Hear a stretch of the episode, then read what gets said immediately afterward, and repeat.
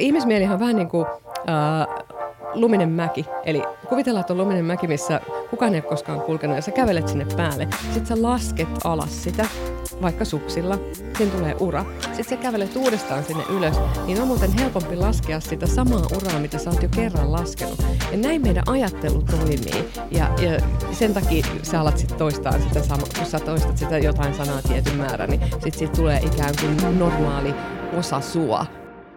Moi kaikki FutuCastin kuuntelijat. Tämä eka kerta mä katson kameraa samoin kuin teitä intron, koska meillä on, meillä on, fi, meillä on kamerat kuomassa meitä. Eka kertaa tota, videolähetys. Tai lasketaanko sitä lähetykseksi, ei. jos se ei ole live? Ei, ei, niin ei tietenkään. Tervetuloa kaikki meidän kuuntelijat. Me ollaan täällä meidän studiossa, tota, tai no tämä nyt ei ole välttämättä meidän studio, tämä on tämmöinen, tota, tämän huoneen sponsoroi tämmöinen karkkimerkki, jonka nimeä me ei mainita, arvottavista syistä me ei ole saatu niiltä mitään, tota, mitään sponsorirahaa. Eli... Niin vaan sen takia, että ne tiedät tästä podcastista mitään. Niin, se, mutta tämän jälkeen ne tietää. Mm. Tämän jälkeen ne tietää. Me ollaan siis FutuCast, me ollaan, mä asun nykyään ulkomailla, eli me ei päästä aina tekemään näitä jaksoja niin usein kuin ennen. Ja tota, mutta me ollaan viime, tässä on ollut kolmen kuukauden paussi suunnilleen, pois lukien se meidän viime viikon jakso. Mm. Mutta tota, tai siis ei viime viikon jakso, mutta se jakso, mikä tulee sitten, kun mä en tiedä milloin tämä jakso tulee ulos luultavasti tosi pian, koska tota, meillä on jaksot loppu. Ai niin, meillä on jaksot loppu. Mutta me nauhoitetaan 20 jaksoa tällä viikolla. Tämäkin on, tämä on super epärelevantti tieto kaikille kuuntelijoille. Kukaan ei tiedä, mistä viikosta me puhutaan. Niin. 20 jaksoa me tehdään nyt. Se on hyvä, kun meillä on koko jakso alkuun meillä on tämmöiset pikkupalaverit Vilin kanssa. Ja sitten... Se on hyvä, että jaatte kaikille niin, tämän. Kuuntelijat, se on kiva olla tässä reissussa mukana, mä en kyllä tai yhtään, mistä ne puhuu. Mutta hyvä, se me kuuli, kuuli vähän sun ääntä. Meillä on vieraana tänään Helena Ooman, tervetuloa. Kiitos, kiitos. Mä odotan todella mielenkiinnolla tämän aloituksen jälkeen, että mihin me päädytään. niin mekin. Tykkäätkö näistä kark... Ei tarvi vastaa. en mä vastaa. Ei tarvi vastaa. Mutta mä tykkään näistä pehmoleluista, jotka liittyy samaan merkkiin. Meidän olisi pitänyt sittenkin ottaa mukaan tähän. Olisi ehkä pitänyt. Ehkä me paljastetaan ne vielä tässä Ehkä me vielä paljastetaan. Jos tilaatte kanavan nyt, niin me paljastamme. Mutta sä oot, tota, sä oot ähm, niin, mikä sä oot? Tämä on meidän peruskysymys alussa. Mä tiedän, me, siis sä tutkit mieltä, mielen toimintaa, mielen tota, tota, mm, paineen alla, miten mieli toimii paineen alla, miten mieli toimii erilaisissa vaikeissa tilanteissa, mutta miksi sä luonnehtisit, luonnehtisit itseäsi? Kuka sä olet? Mä olen intohimoinen ihmismielen tutkija ja aika paljon sit johtamisen kautta myöskin. Ja no, viimeiset pari vuotta tässä on mennyt keskustelu älykkyyden parissa sitä pähkäilessä, että no mitä se on. Aikaisemmin tilannetajua, ja, mutta työpsykologian tohtori, dekkaristi, nyt kirjoitan toista dekkaria tällä hetkellä, valokuvaaja, johtamisen sparraa ja kaikkea sellaista. Mitä, mitä milloinkin. En tiedä, mikä, mikä musta iso, isona tulee. Et se on vielä mysteeri itselle. Okei. Okay. Et sä oot vähän niin kuin joutunut paikkoihin ja löytänyt semmoisia juttuja, mitkä on tuntunut omalta ja hyvältä ja ne on vienyt jo, jonnekin. Mutta ei ole ikinä ollut semmoista, niin kuin tästä musta tulee. Um, ei oikeastaan aika sattumalta mennyt. Et mm. Se on lähtenyt enemmän siitä omasta kiinnostuksesta ja sitten on tullut mielenkiintoisia duuneja ja mielenkiintoisia työpaikkoja ja organisaatioita ja nyt sitten yrittäjänä jo itse asiassa aika pitkään. Okei. Okay. Nice. Miten tämä, tota, sä tuota dekkaristi, miten tämä, sä, kun sä tutkit äh, ihmismieltä ja just tämä keskusteluälykkyys, niin ihan varmasti varmaan se, se jollain tavalla, äh, mitä se nyt sanoisi, vaikuttaa siihen, mitä sä kirjoitat esimerkiksi sun dialogeja sun dekkareissa ja vaan tämä niinku ihmisdynamiikka sun dekkareissa. Onko se sulle iso apu? On, siis kaikki ruokkii kaikkea. Mä en oikein ole koskaan osannut sillä tavalla, että mä olisin valinnut yhden. Eli mä käytän mun valokuvia mun dekkareissa ja tietokirjoissa. Mä ujutan dekkareihin myöskin sitä tietoa ja sitten toisinpäin myöskin. Että mä pyrin saamaan sitä tarinallisuutta myöskin sit noihin kirjoihin. Että ei olisi kauhean tylsää lukea. Että sit, sit niinku sitä tarinaa aina yrittää hakea jostain. Joo. Tämä on mielenkiintoista, koska jos aina jos paneutuu johonkin yhteen asiaan. Mulla oli yksi kemistikaveri, tai siis se opiskeli maisteria tuolla Helsingin yliopistossa kemistinä. Ja tota, se, sekin sanoi, että mitä enemmän sä paneudut siihen sun omaan juttuun, niin sä näet kaiken mm. sun ympärillä, sun arjen, sen, kaikki, kaikki sen ympärillä, niin kuin ihan niin kuin aamuroista johonkin niin kuin pleikan pelaamiseen oli vaan sitä niin kuin molekyylien ja erilaisten Joo, niin kuin aineiden tämmöistä niin kuin yhteen törmäämistä ja sulla on varmaan aika sama. Toi on niin totta. Ja nyt kun ö, oma ajatusmoodi on siirtynyt nyt siihen dekkarin kirjoittamiseen, niin nythän sitä poimii sit joka puolelta. Vaikka e- eihän sitä tiedä, vaikka jompikumpi teistä hahmona päätyisi sinne. Ei yhtään tiedä, mitä, mistä niinku niitä poimii. Mä näen sun ilmeen, että älä vaan. Mutta mut toi on hirveän totta kyllä, koska niinku, ja tämä on tämä ikuinen debatti, että pitäisikö se olla generalisti vai spesialisti. Ja, ja, niinku, mm. ja mä luulen, että, että niinku mitä enemmän sä, siis totta kai jos sä osaat jonkun asian tosi hyvin, niin niin onhan se, ihan, se, on, se on, ne on ne ihmiset, jotka kuitenkin sit vie sitä omaa kenttää varmaan kuitenkin loppupeleissä eteenpäin. Kyllä. Mutta ne ihmiset, jotka sitten tajuu, tai ne on hirveän rajoittuneet kuitenkin, että sä et voi ottaa niinku huippuluokan kemistiä ja sitten viedä sen markkinointifirman hallitukseen välttämättä. Tavallaan se, sillä ei mitään tekemistä siellä, että se on niin rajoittunut siihen omaan juttuunsa kuitenkin, että se on niin niche. Niin miten sä koet, että koet sä, että et, et, tota, no selvästi oot, teet kaikenlaista, niin tämä on ehkä helppo arvata, mutta mut, tota, oot sä enemmän generalisti vai spesialisti ja, ja niin kuin miksi? Hmm, hyvä kysymys. Uh, kyllä mä varmaan generalisti on. Sitten toisaalta ihmismielestähän voi oppia ihan mistä tahansa. Et, mä muistan, kun mä menin ekan kerran tuonne Italian valokuvauskurssille ja mä vähän jotenkin olin niin kuin, että voi vitsi, 20 vuotta niin kuin jäänyt kuvaamatta, että minkä takia, että mennyt vähän hukkaan siinä mielessä, ei noin muu, ei toivottavasti muuten. Ja sitten mä kuuntelin sitä opettajaa, kun se alkoi puhua, että ei vitsi, tämä puhuu samoja asioita, kun mä puhun itsensä johtamisesta mun valmennuksissa, mutta se puhuu valokuvauksesta ja mä en ole puhunut. Et kaikki li- ihmismieli on siitä kiitollinen aihe, tosin kuin, toisin kuin ehkä joku mm, kemisti-osa-alueen joku spesiaali, pieni niche, niin ihmismieltä voi tarkkailla ihan missä vaan, koska vaan. Niin se ehkä tekee sitten myöskin tosi mielenkiintoisen. Ja eikö se siellä sekin jännä puoli, että sä tarkkailet kaikkea ihmismielen kautta, sun oman ihmismielen kautta. Kyllä, joka, joka, juuri näin. Ja, ja sä tajut ne omat pienet niin kuin, Joo, m, joo. po, niin kuin kompastuskuopat ja Joo. mitkä niin kuin muut bias ja tämmöiset niin kuin vääristymät ja mitkä muut tämmöiset, miten, miten kaikki Joo, muut joo. vaikuttaa, mitä ulkoiset ja sisäiset tekijät vaikuttaa kaikkeen.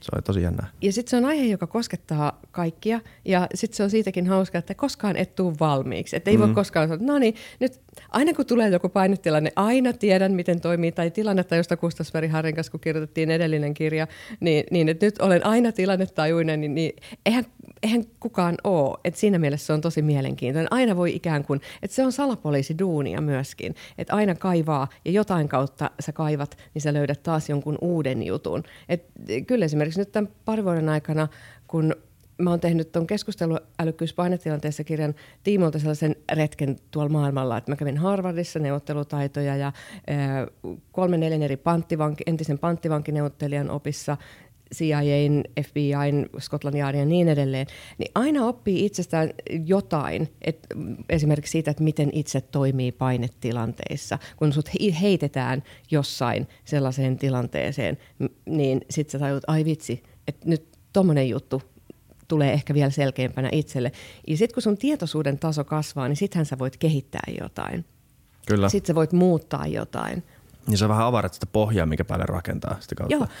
Joo, ja sitten sä havainnoit eri tavalla, mihin sä ehkä viittasit tuossa vähän aikaisemmin. Eli kun jokaisella on ikään kuin semmoinen havaintosuodatin verkko ympärillä, ja mun havaintosuodatin verkko päästää läpi vaan tietyt asiat, ja sun pä- lä- verkko päästää läpi erilaiset asiat, ja sitten sitä voi niin kuin viilata, että se verkko päästäisi läpi useampia asioita, tai että se fokusoisi johonkin tiettyyn asiaan. Ja näinhän se menee, että ää, jos aiot rempata keittiön, niin sitten kun sä meet eri kaverille luo, niin sä ehkä katot niiden keittiöitä vähän tarkemmin kuin mm-hmm. aikaisemmin, tai sä näet niitä joka puolella, että, että näinhän se toimii automaattisestikin, Jep. mutta sitä voi tehdä tietoisesti. oppii jonkun uuden sivistyssana, niin sitten yhtäkkiä ihan kuin joku niinku simu, simulaation koodaaja olisi niinku syöttänyt sitä, si- sitä Joo. niinku sivistyssanaa jokaiseen Joo, nurkkaan sun joo. niinku arkielämässä. Se on tosi outoa, miten toi tapahtuu. Ja se, ei ole, se on vaan sitä, että sun mieli on kalibroitunut sille päivälle tai sille hetkelle eri tavalla just tämän sun ar- aiemman kokemuksen kautta. Ne on vaan ne sun omat tekstarit, kun sä alat käyttää sitä joka paikassa. Ja äh, aivot ja mieli, aivot on rutiineja poimiva koneisto, että myöskin se, että sit kun sä alat toistaa sitä jotain juttua, niin sit, koska ihmismielihan on vähän niin kuin äh, luminen mäki, eli kuvitellaan, että on luminen mäki, missä kukaan ei ole koskaan kulkenut, ja sä kävelet sinne päälle. Sitten sä lasket alas sitä, vaikka suksilla, siinä tulee ura. Sitten sä kävelet uudestaan sinne ylös, niin on muuten helpompi laskea sitä samaa uraa, mitä sä oot jo kerran laskenut. Ja näin meidän ajattelu toimii. Ja, ja sen takia sä alat sitten toistaa sitä sama, kun sä toistat sitä jotain sanaa tietyn määrän, niin sitten siitä tulee ikään kuin normaali osa sua. Mm. Niin näin se vaan toimii. Ja, ja se on se haaste kaikessa muuttamisessa, että miten me saataisiin se puomi eteen siihen latuun, että sit niin ei päästäkään laskea samaa latua. Niin. Vaikka toki on ihmisiä, jotka helpommin sit hyppää sinne umpihankkeen hankeen. Koska sun aivot kertoo sulle, että tämä on se paras tapa, kun tässä on vaan se helpoin tapa. Koska se on energiatehokasta. Niinpä, Joo, ja aivot pyrkii toimimaan energiatehokkaasti, niin näin se, näin se menee. Kyllä. Ja siitä on hyvä olla vaan, on niin paljon asioita, joista on vaan hyvä olla tietoinen, niin sitten ehkä huomaa, että no voi vitsi, nyt mä oon taas menossa tuota samaa latua, vaikka mä päätin, että en mene. Mm. Niin ja tästä kirjoitetaan niin se oli no. enemmän ja enemmän ja enemmän koko ajan. Ja, ja tota, mä oon nyt vihdoinkin, kaikki on lukenut sen kirjan varmaan jo tässä vaiheessa, mutta toi Daniel Kahnemanin se mm. Thinking Fast and Slow, ja mä, mä aloitin sen lukea se, se kirja varmaan jo no, silloin, kun se tuli aikoin sitten, ja sitten se jäi kesken, ja nyt, nyt mä kuuntelen tuota, tuota, noita äänikirjoja, ja vihdoinkin oppinut tuumakselta tuossa, että et tota, se voi nostaa vähän sitä vauhtia, niin ei tarvitse tylsistyä, kun se lukija lukee niin nyt, nyt tota pääsee aika nopeasti pääsee niin kirja viikossa eteenpäin. Mm. Mä nyt sen, sen kirjan. Se on, se on aika mielenkiintoinen kanssa. Se on tosi hyvä. Se on, on, nyt ehkä kohta voi jo sanoa klassikoksikin. Että se on. Ja, ja sitten on ö, ihmismielestä, jos ja kun on kiinnostunut, ja kun oli puhetta, että sit tämmöisestä vähän pimeämmästäkin puolesta voidaan tässä puhua, niin on yksi sellainen kirja, joka, jos on kiinnostunut ihmismielestä, niin mä aina sanon, että tämä pitää lukea. Nyt mun tietysti pitäisi sanoa tämä mun oma uusin kirja, mutta, mutta tämä ei nyt ollut kuitenkaan se, vaan, vaan Stanfordin yliopiston psykologian professori äh, Philip Zimbardon Lucifer Effect, How Good People Turn Evil, joka sitä ei ole suomennettu, mutta se kertoo siitä juuri, että minkä takia hyvätkin hyvätkin tai tavalliset ihmiset päätyy joskus kummallisiin tekoihin. Ihan loistava, että jos vaan on ihmiskielestä kiinnostunut. Ja sen saa äänikirjana nykyisin myöskin. Jono listalle. Hyvä. Puhutaan susta, sun kirjoista. Sun tämä viimeisin keskusteluälykkyys painetilanteissa. Mä en tiedä susta, Vili, mutta mä oon ainakin ihan paineessa nyt. niin, näitä on tehty vasta joku 70, niin joka kerta niin. jännittää ihan liikaa. Joo, te, te näytättekin tosi jännittyneeltä. Kauhean stressi päällä. Ei näkyy se. Eh, Mutta siis eh, minkälaisissa tilanteissa, tää, se puhu, kun, kun kuulee termin eh, keskustelu tai paine, paine tämmöinen niin paineellinen keskustelu, jos se tarkoittaa yhtään mitään, niin sehän voi olla tosi arkista asiasta siitä, että sä meet, joillekin ihmisille saattaa olla se, että sä meet Kelan tiskille tai jollekin niin kuin, kyllä, niin kuin, kaupan kassalla oot jossain tai, tota, tai sitten toinen ääripää pankkivantitilanne tai joku tämmöinen niin kuin äkillinen, niin, onko ne vähän niin kuin sama, samoja lainalaisuuksia molemmissa – on, on. Itse asiassa äh, se, että mikä itse kullekin on painetilanne, niin sehän vaihtelee tosi paljon. Se voi vaihdella itselläkin vähän hetkestä toiseen, eli, eli ei jokainen päivä ole samanlainen. Äh, tässä kirjassa mä oon käsitellyt sitä siitä näkökulmasta, että siinä puhutaan tämmöisistä työelämän vaativista keskusteluista, neuvotteluista ja konflikteista ja, ja sen tyyppisistä painetilanteista. Mutta kyllähän ne lainalaisuudet pätee sitten oikeastaan mihin vaan, koska paineen allahan meille jokaiselle tapahtuu jotain ja meistä paljastuu jotain myöskin. Ei se ole välttämättä negatiivista, se voi olla ihan positiivista. Hei, selvisinpä tuommoisesta tuollaisella jutulla yllättävänkin hyvin. Mutta se voi toki olla tietysti negatiivistakin. Et, ja sen takia minusta se on tosi mielenkiintoista, kun jokaisella meillä on se piste, jolloin me joudutaan niin sanotulle puolustautumiskäyttäytymiselle, minkä hyvin tiedätte. E, Eli jokaisella meillä on piste ja se voi olla eri asioissa vähän eri kohdassa ja eri päivinäkin vähän eri kohdassa. Mutta silloin me joko hyökätään, paetaan tai leikitään kuollutta. Eli se leikitään kuollutta on se, että pitäisi toimia maailma kaatuu ympärillä, mutta en tee mitään. Se on tavallaan ehkä pakenemista myöskin, mutta, mutta tota. Ja sitten vielä on help, helpompi opetella erilaisia toimintatapoja ja um, reagointitapoja ja erilaisia juttuja. Kun paine on kohtuullinen, niin me voidaan opetella, mutta sitten meillä tulee se luontainen tyyli jossain vaiheessa, kun paine kasvaa tarpeeksi. Se on tosi mielenkiintoista. Mm, niin on. Mutta sen opettelu ei ole aina kauhean kivaa, Ei. Koska eikö se, ole vä- se täm, nämmöisten asioiden opettelu, sehän, sehän vaatii sen, että sä laitat itse tämmöisiin tilanteisiin. Koska sä et, sä et Joo. ikinä voi tietää, miltä se tuntuu tai minkälaista näiden huonojen tapojen korjaaminen on, ellei sä heitä itse siihen Joo, painetilanteeseen. Niin onko se vähän kuin joku tennislyönnin kuivaharjoittelu, niin se on, niin kuin, se on tavallaan helppoa teoriassa, kunnes se pallo tulee Mm, ja nimenomaan. hoppaa. Joo, tosin kyllähän mielikuvaharjoittelulla on paljon merkitystä myöskin, että sitä voi tehdä, mutta eihän se yksin auta. Se, että sä voit treenaa vaikka kuinka, että se auttaa moneen, me voidaan luoda erilaisia ikään kuin äh, malleja ja muita sinne mieleen kyllä, mutta kyllä me tarvitaan sitä ihan oikeatakin harjoittelua. Kyllä. Se on vähän, mä tein stand-upia viisi vuotta ja tota, siinä totta kai voi harjoitella, kirjoittaa juttuja kotona ja harjoitella niitä kotona ja pitääkin, mutta ei se ole sama asia kuin se, että sä et, et sä ikinä tiedä, miten jengi reagoi sun juttuun. Nimenomaan, Ennen kuin, Kotona kaikki se aina yleisö nauraa. siinä. Niin, toivottavasti aina, mutta kukaan, aina mun mielessä, kun mä kerron kotona, onpa tää hyvä juttu, sitten mä menen sinne lavalle, sitten ei, pyyp, ei mitään. Mitä sä muuten teet sit, kun kukaan ei naura? No siis, Koska sehän on painetilanne. On, jo siis, ja alussa, alussahan se oli ihan katastrofi, siis ihan niin kuin kamalinta, mitä on kokenut koskaan. Mutta siis jossain vaiheessa sä, sä joudut käymään, se, joudut, se on semmoinen niin sisäinen dialogi sen jälkeen, että haluanko me jatkaa tätä, haluanko musta tulee parempi tässä, ja pitää vaan hyväksyä se, että jos mä haluan, että musta tulee parempi tässä, niin mun pitää ö, muistaa, mitä mä tein, ja ajatella se ympäri ja sitten, sitten heittää kaikki se, tota, se white noise pois. Kaikki se, kaikki se niin kuin itsekriittisyys, mikä ei johda mihinkään, mm.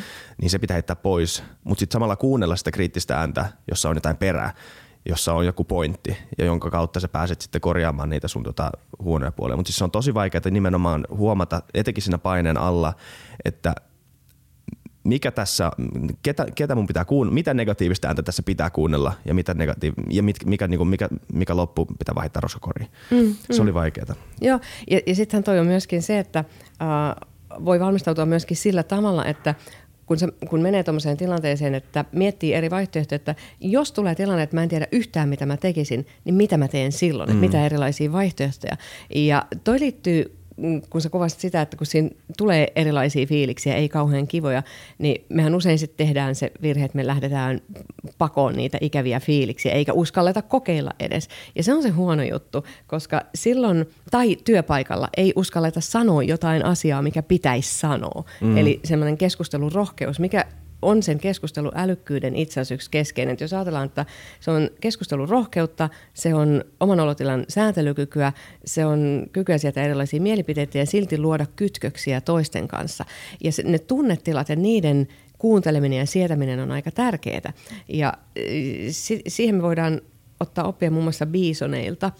Okei. se oli, se oli tota, mä olin itse yhdellä, yhdellä kurssilla ja siellä oli äh, yksi toinen osallistuja, itse asiassa Business Finlandin viestintäjohtaja Tomi Korhonen, joka kysyi multa jos, jossain ihan, siellä kaikki, kaikkia tämän tyyppisiä asioita käsiteltiin. Ja, ja sitten Tomi kysyi multa, että Helena, tiedät sä, että mm, kun biisonit kohtaa hiekkamyrsky, niin miksi ne ei lähde karkuun, mikä olisi luontevaa, vaan ne menee sitä kohti, joka ei voi olla kauhean miellyttävää, koska hiekkaa menee silmiin ja kaikkea muuta. Ja et, et minkä takia? No enpä ollut miettinyt. Mä en tiedä, ootte te koskaan pohtinut En, tällaista? nyt, nyt en pysty miettimään mitään muuta. ja, ja tota, se vastaus on aika itsestään selvä, sit kun sen mm. kuulee. Ja se on, että kun sä meet kohti sitä hiekkamyrskyä, niin sä pääset sen läpi nopeammin. Ja arjessa ja painetilanteissa ne tunteet on se meidän hiekkamyrsky, jota me juostaan usein pakoon.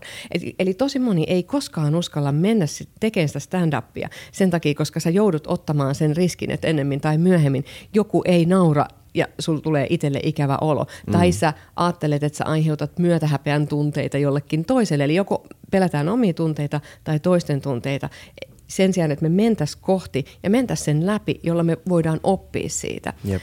Ja mä, mä jollain luennolla käytin tätä esimerkkiä, ja sitten joku kysyi multa, että no, entäs jos se biisoni meneekin suojaan, että jos se, jos se vaan niin kuin odottaa, että se myrsky menee ohi, mutta se, se oli ihan mielenkiintoinen niin kuin näkökulma, että joskushan voi olla, että, että toteaa, että no ehkä se on tilannetta jotain, jota nyt tähän hiekkamyrskyyn ei kannata lähteä, mutta aika usein kannattaa Jos kyllä on lähteä. laava myrsky, niin silloin saattaa olla niin negatiivinen asia, että pitää mennä suojaan. Mutta jos on vaan hiekkamyrsky, jos on vaan Joo. epämiellyttävää, niin sitten saattaa, sit sä saat, sä oot perillä nopeammin kanssa. Sä pääset Ni- nopeammin sinne, mihin nimenomaan. sä haluat päästä. Hei, toi laava on muuten ihan hyvä. Joo, tota mä käytänkin sitten seuraavalla kerralla. Laavamyrsky. Eli kohteliaisuus vaan. kiitos, kiitos paljon. Mutta se on tosi mielenkiintoista, nyt kun miettii, mm, Koska siis sä, sä et voi paeta niitä sun tota, negatiivisia tunteita. Siis lopussa, kun sä pääset siihen niin zen-moodiin siellä lavalla, missä tota, sä kerrot niitä sun juttuja, ja jos se juttu ei mene ihan läpi, niin, niin sä huomaat se, ja sun pitää tiedostaa mm. se, että nyt se ei mennyt läpi. Että mm. sä tavallaan niin kuin vellot siinä tietoisuudessa, että mitä just on tapahtunut, mutta samalla sulla on semmoinen tietynlainen etäisyys, ja sä pystyt tarkastelemaan sitä tunnetta, että okei, tai ei, ei välttämättä edes tunnetta, mutta sitä niin kuin tajuamista, Joo. että okei, no toi ei toiminut. Joo. Okei, mennään, jatketaan eteenpäin. Joo, ja sitten on erilaisia keinoja nimenomaan, jotka liittyy oman olotilan säätelyyn tuollaisissa tilanteissa. Mm. Just, että muistetaan hengittää mm. oikeasti riittävän syvää ja rauhallisesti ja varmistaa se, että uloshengitys on vähän pidempi kuin sisäänhengitys ja odottaa rauhassa sitä sisäänhengitystä. Sehän voi jossain tilanteessa ja on itse asiassa tosi tehokaskin.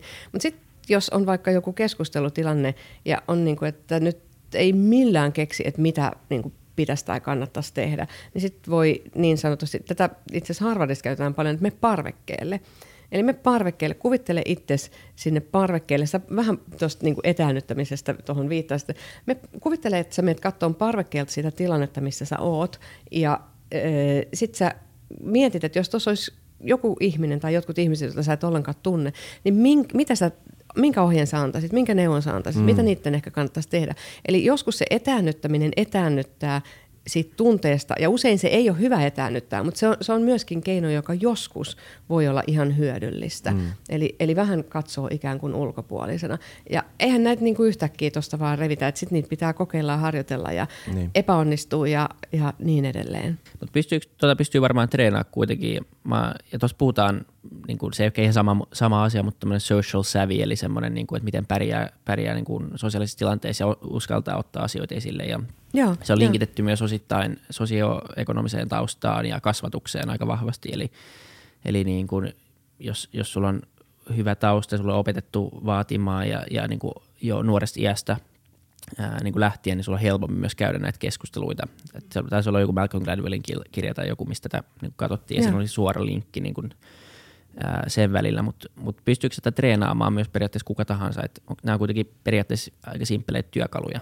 Aika simppeleitä ja tärkeitä. Mä, ja mä, mä tykkään simppeleistä, koska maailma on ihan riittävän... Siksi täällä. Siksi mä oon täällä, siksi mä oon täällä jo, tekin tykkäätte.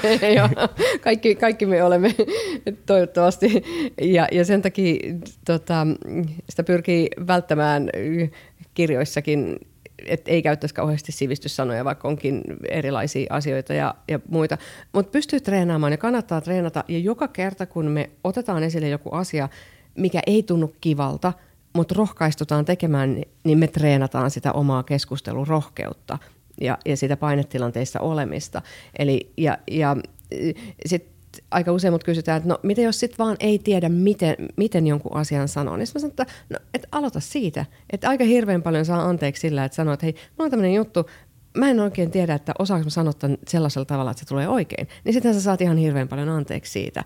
Ja, ja se, että vaan sitten niinku miettii erilaisia keinoja, kokeilee. Ja sitten me ehkä joskus törmätään siihen, että sitten me ajatellaan, että no, että onko mä aito sit, kun mä sanon noin tai näin tai jotain muuta. Mm.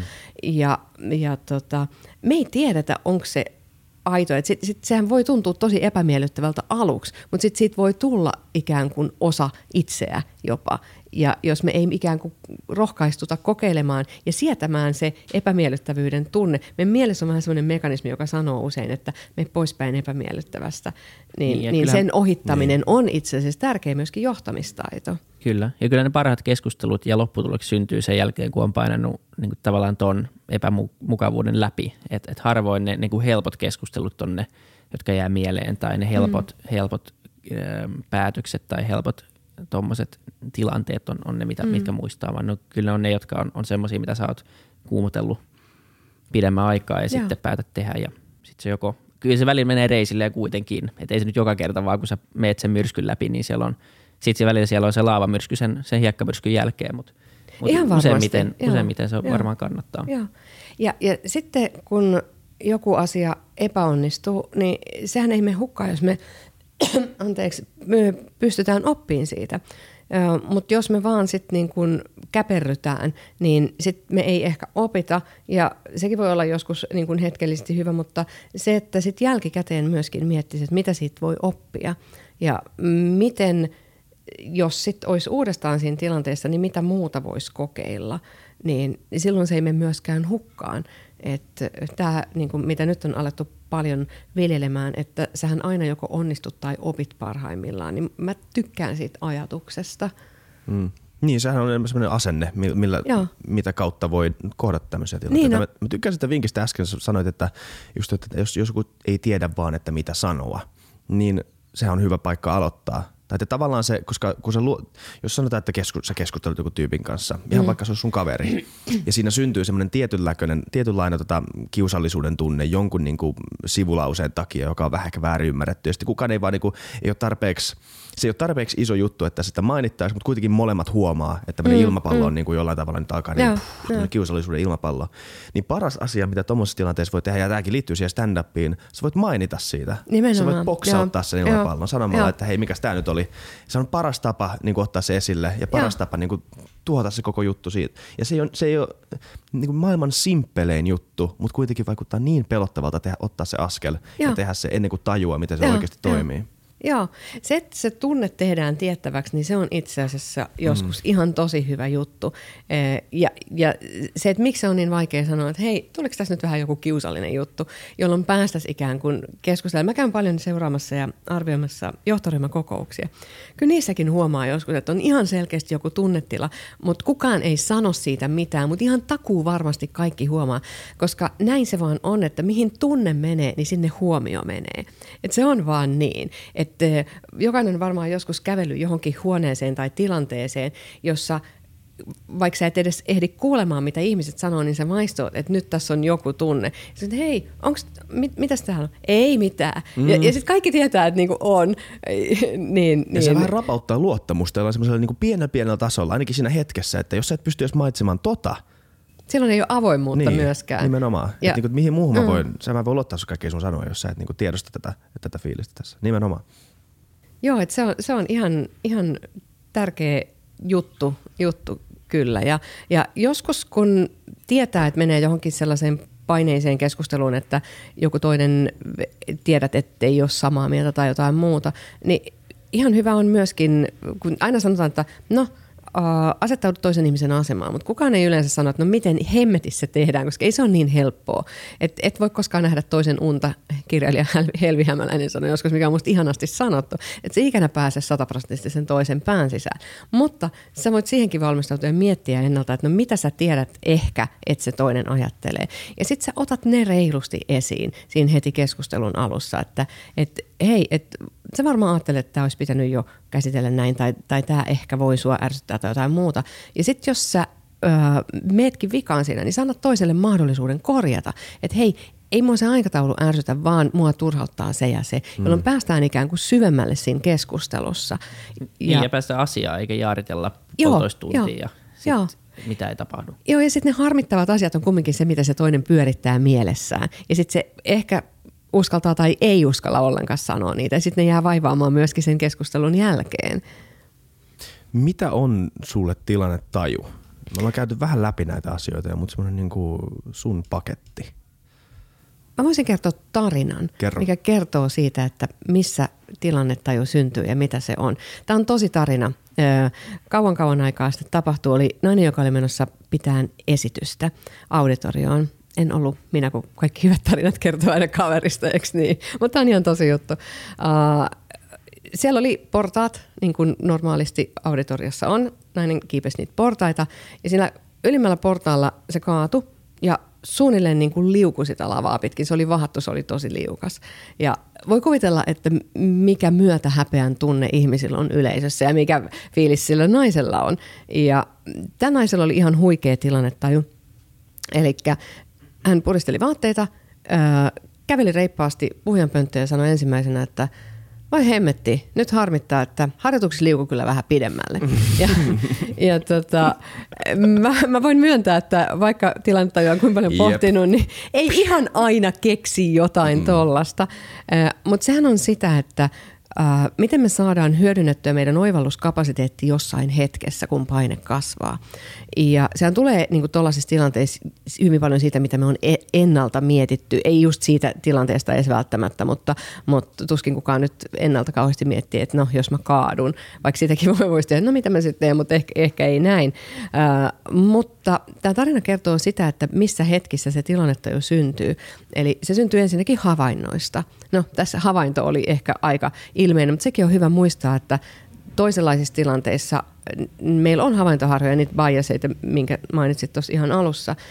Eli jos sulla on aivot, niin sulla on havaintovirheitä. Mutta se tosi tärkeä vaihe on se tulkinta. Eli tämä nainen olisi voinut tehdä ihan toisenlaisen tulkinnan siitä tilanteesta. Eli hän olisi voinut ajatella, että – että mä oon luuseri, kaikki meni pieleen, jolloin hän olisi hiipinyt nolona sinne puhujan pönttöön ja alkanut puhua sitä syvällistä substanssiasiaa, mitä se tuli puhumaan. Eihän kukaan olisi kuunnellut. Mm. Kaikki olisi vaan niin kuin miettinyt, kelannut sitä kaatumista ja voi raukkaa ja, ja näin päin pois. Ja se haaste, mistä haasteet osaltaan tulee, ei, ei ole ainut selittävä tekijä, mutta tosi tärkeä, että me ympätään havainto ja tulkinta yhteen. Eli kun me tehdään havainto, niin koska meillä on niitä, niitä latuja, valmiita latuja, niin se meidän valmis latu antaa salaman nopeasti meille tulkinnan, että mitä tämä tarkoittaa. Eh, ja, se tulee kaiken sen myötä, mitä me on tehty, pohdittu, ajateltu, koettu aikaisemmin. Ja sen takia sitä on hyvä miettiä mahdollisimman ajoissa. Eh, ja monenlaisista tilanteista, tuommoisissa nopeissa tilanteistahan sä et ehdi pysähtyä miettimään, vaan se tulee niistä. Mutta sitten on monia tilanteita, joissa me voidaan pysähtyä miettimään, että okei, mä teen tuommoisen havainnon, toi ihminen sanoo noin tai tekee noin, ja mi, mä, mun eka tulkintatapa on tällainen, mutta mitä muuta se voisi tarkoittaa? Että onko se varmaan oikea se mun tulkinta? Koska meillä on aina valtava määrä mahdollisuuksia tulkita niitä tilanteita. Eli tilannetta voi määritellä eri tavoin, mutta mulle se on hyvin paljon sitä, että miten me jossain tilanteessa saadaan oivallettua jotain. Kuinka paljon se on kytköksissä niin kuin itsetunto, identiteettiin, tämmöisiin asioihin? On, on. Ehdottomasti on, on kytköksissä. Ja ja tota, itsetuntoakin voi treenata ja harjoitella ja pohtia ja pähkäillä. Me Gustav Harrin kanssa sit katsottiin myöskin sitä, että mistä elementeistä se tilannetta jo syntyy. Ja todettiin, että ton tyyppiset asiat on siellä taustalla. Me ei siinä kirjassa esimerkiksi itsetuntoa kauheasti käsitellä, mutta todettiin, että se syntyy ensinnäkin just siitä, että – millaista stressikuormaa sä kuljetat mukana, se kuin tietoinen sä oot. Eli jos sä oot menossa vaikka johonkin hankalaan tapaamiseen, niin se, että sä pysähdyt edes kahdeksi minuutiksi ja rauhoitat itsesi ja mietit, että missä olotilassa sä meet sinne huoneeseen ja mikä ajatus sulla on päässä, kun sä meet sinne ja kuin tietoinen sä oot siitä, siitä vireystilasta. Et nythän ää, ei me olla kauhean kaukana siitä, että tuossa jossain ovessa on joku skanneri tai sulla on älylaite, joka kertoo sulle, että sä ollenkaan keskustelulle tai päätöksenteolle optimaalisessa olotilassa. Ellei ole, niin sä et pääse sinne huoneeseen. Tämä pystyttäisiin periaatteessa kyllä tekeenkin jo, mutta mut tämä on siis yksi. Energiataso vaikuttaa tosi paljon – Mm, ja, ja siinä tietysti hengitys, mitä me on syöty, miten me on liikuttu, kaikki nämä perus, nukuttu, kaikki nämä perusasiat. Ja sitten jos vaikka sattuneesta syystä, niin kuin tässä viime aikoina, öö, koira on vaeltanut yöllä, et saa nukuttua, niin, niin sitten sä oot entistä tietoisempi, että sä pysähdyt ennen kuin sä meet johonkin. Voisi olla tämmöinen päätösjuopumus. Se, se, ei saa enää ajaa mm. rattijuopumus, niin joo, joo, mittariin, joo. niin sä et pääse huoneeseen. Hei, se toi on, muuten, hyvä, se on muuten ihan sairaan hyvä termi. Koht, koht huoneisiin pääsee vain joogaajat ja ne, jotka jo vihreitä smoothieita. Mä, mä join tänään, mutta joo. mutta se on mielenkiintoista just toi, että koska toi, toi tilanne, mä mietin sitä tarinaa siitä naista, joka leukastui, koska siis objektiivisesti siinä tilanteessa mitään hän ei tapahtunut väärin. Se oli täys, niin kuin, mm, täys mm. vahinko, voisi tapahtua kelle tahansa muulle, joka olisi mennyt alas niistä porta- niitä portaita. Ei kerro mitään siitä naisesta, sen niin kuin historiasta, persoonasta, siitä sen asiantuntijuudesta. Ei kerro mistään mitään, mutta sitten kun, jos sä koet sen ja yleisö kokee sen ja kokee sen, sen tavallaan sen myötätunnon, että oi, jos toi olisi tapahtunut mulle ja sit sun aivot alkaa rullaamaan, niin se on se juurtuneisuus siihen sun omaan kokemukseen ja ymmärrys Joo. siitä, että se mitä mä koen ja se mitä mä teen, niin mä pystyn luottaa siihen, mm, mm. että kaikki on ihan fine. Joo, joo. Joo, ja nyt sä otit yhden jälleen tosi tärkeän asian esille, eli että millaisia päätelmiä me tehdään toisista ihmisistä. Mm. Mä käytän tuossa kirjassa yhtä sellaista esimerkkiä, joka tuli semmoisesta videoklipistä. Se oli johtaja, joka vastasi tämmöisestä yrityksestä, ei ollut siis Suomessa, joka, jolla oli tämmöisiä vesitankkeja. Ja ne oli saastunut. Ja ihmisiä oli sairastunut nyt en muista oliko se jopa kuollutkin, mutta ihmisiä joutuu olemaan päiväkausia ilman puhdasta vettä. Ja tätä haastateltiin tätä kaveria sitten siinä tv Ja selkeästi hän ei ollut miettinyt, missä olotilassa hän menee siihen. Hän, hänen vireystilansa oli selkeästi ihan väärä siihen. Ja sitten hän teki just tämmöisiä tilannetta jo virheitä, että hän niin yritti paeta siitä haastattelusta ja sanoi, että, no, että, että voitaisiin lopettaa, että kun hänellä on ollut tosi raskas päivä, jolloin haastattelija sanoi, että no aika raskas on varmaan ollut niilläkin, jotka on sairastunut näiden teidän vesitankkien takia. Ja no, no sitten mitä tekee tämä kaveri, mikä kertoo siitä, että tilannetta jo ei todella ole kohdallaan. Kyse on saastuneista vesitankeista. Hän ottaa haastattelun aikana vesipullon ja juo siitä.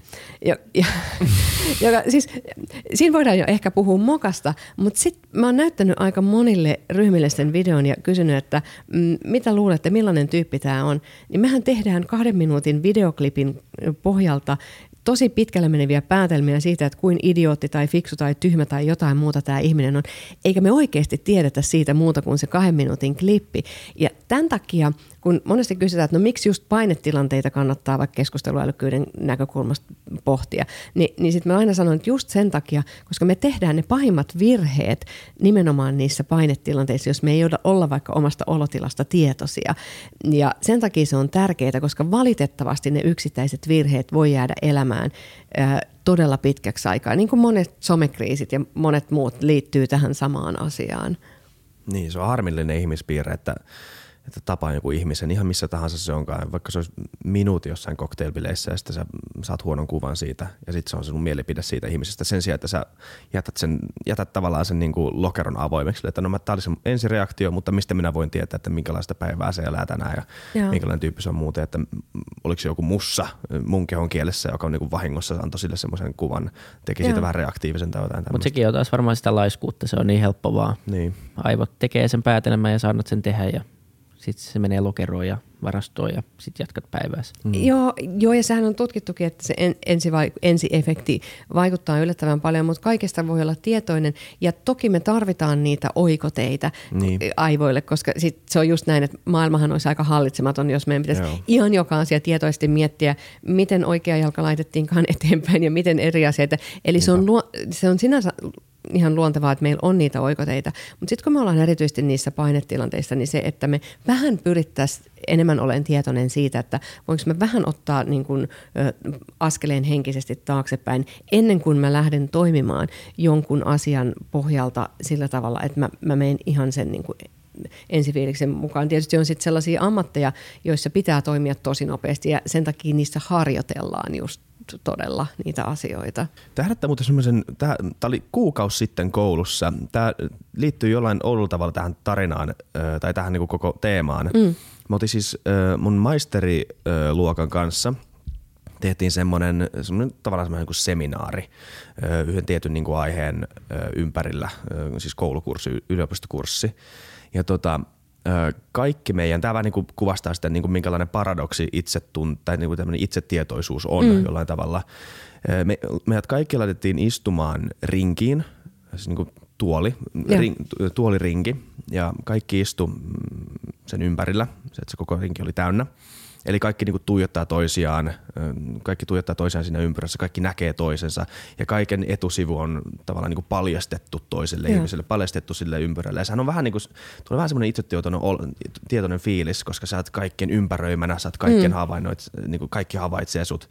Ja sitten me kysyttiin, tämä oli vähän sen ideakin, niinku, äh, tota, saattaa ihmiset tämmöiseen haavoittuvaiseen tilaan tai vähän haavoittuvaisempaa tilaa. Ja sitten tämä niinku, seminaarin johtaja kysyikin, että mitä tää nyt, niinku, mikä tämä fiilis tässä on tässä kysyttiin ekalta tyypiltä ja se sanoi, että joo, tämä on vähän tota outoa, mä en ole ihan tottunut tähän, tämä on vähän outoa, että tässä on mitä mun edessä ja kaikki näkee mut ja bla bla bla. Sitten kysyttiin seuraavalta, että joo, tämä on vähän outoa, kaikki näkee mut ja kaikki bla bla bla. Että niin tuntuu mm. siltä, että kaikki katsoo mua ja kaikki tuomitsee. Ja sitten seuraavat kysyttiin ja sama ja sama. Kaikilla oli tämä sama juttu päässä. Kaikki ajatteli, että muut ihmiset tuijottaa just sua ja, ja tuomitsee just sut. Samalla kun kaikki ihmiset siinä niin tärisee ja miettii, että kaikki muut tekee tätä mulle. Ja. Eli ei, kenelläkään ei ollut mitään syytä olla itsetietoinen niin kuin niin kuin muiden katseiden kautta, mutta kaikki oli kuitenkin. On outo paradoksi, että miten tämä ihmismieli toimii. Se, se on jännä. Et se on, ja se lohdullinen puoli tuossa havainnossa on se, että sitten jos me myöskin mokataan jotain, niin ei kukaan muu muista sitä niin Ei. pitkään ja tarkkaan kuin me itse muistetaan. Että et se, se vaan menee näin. Että, mutta ihmismieli on mielenkiintoinen kyllä siinä mielessä, että on paljon myöskin asioita, joita me ei vielä tiedetä ja joita me ei ole vielä löydetty. Ja paljon asioita, jotka saattaa vaikuttaa mystiseltä, vaikka mä en ole löytänyt kauheasti mystistä vielä ihmismielestä. Että sen takia myös kun aikanaan opiskelin kaikkein mahdollista hypnoosista lähtien. Ja, ja, ja tota, mutta pimeä puoli meillä on kyllä. Puhutaan siitä, se on jännä. Mm. Sä, sä mainitsit jo sen kirjan, missä tota, kuvaillaan sitä, että miten niin kuin ns. normaali ihmismieli voi löytää itsestään tota, niin pimeitä puolia, mikä on varmaan normaalein asia. Me vaan harvoin ollaan niin äh, tosi niin läheisessä, läheisessä niin kuin yhteydessä siihen pimeän puoleen, pimeään puoleen. Mutta kaikilla varmaan löytyy se. Joo, kyllä se näin on, että me usein ajatellaan myöskin niin, että raja hyvän ja pahan välillä esimerkiksi kulkisi ihmisten välillä, mutta itse asiassa vanha totuus pitää paikkansa, että se kulkee ihmisen sisällä. Et kun, ja mitä tietoisempi me ollaan siitä, että, että kaikilla meillä on myöskin se pimeämpi puoli, niin sitä mm, pienempi riski ehkä on, että se aktivoituu.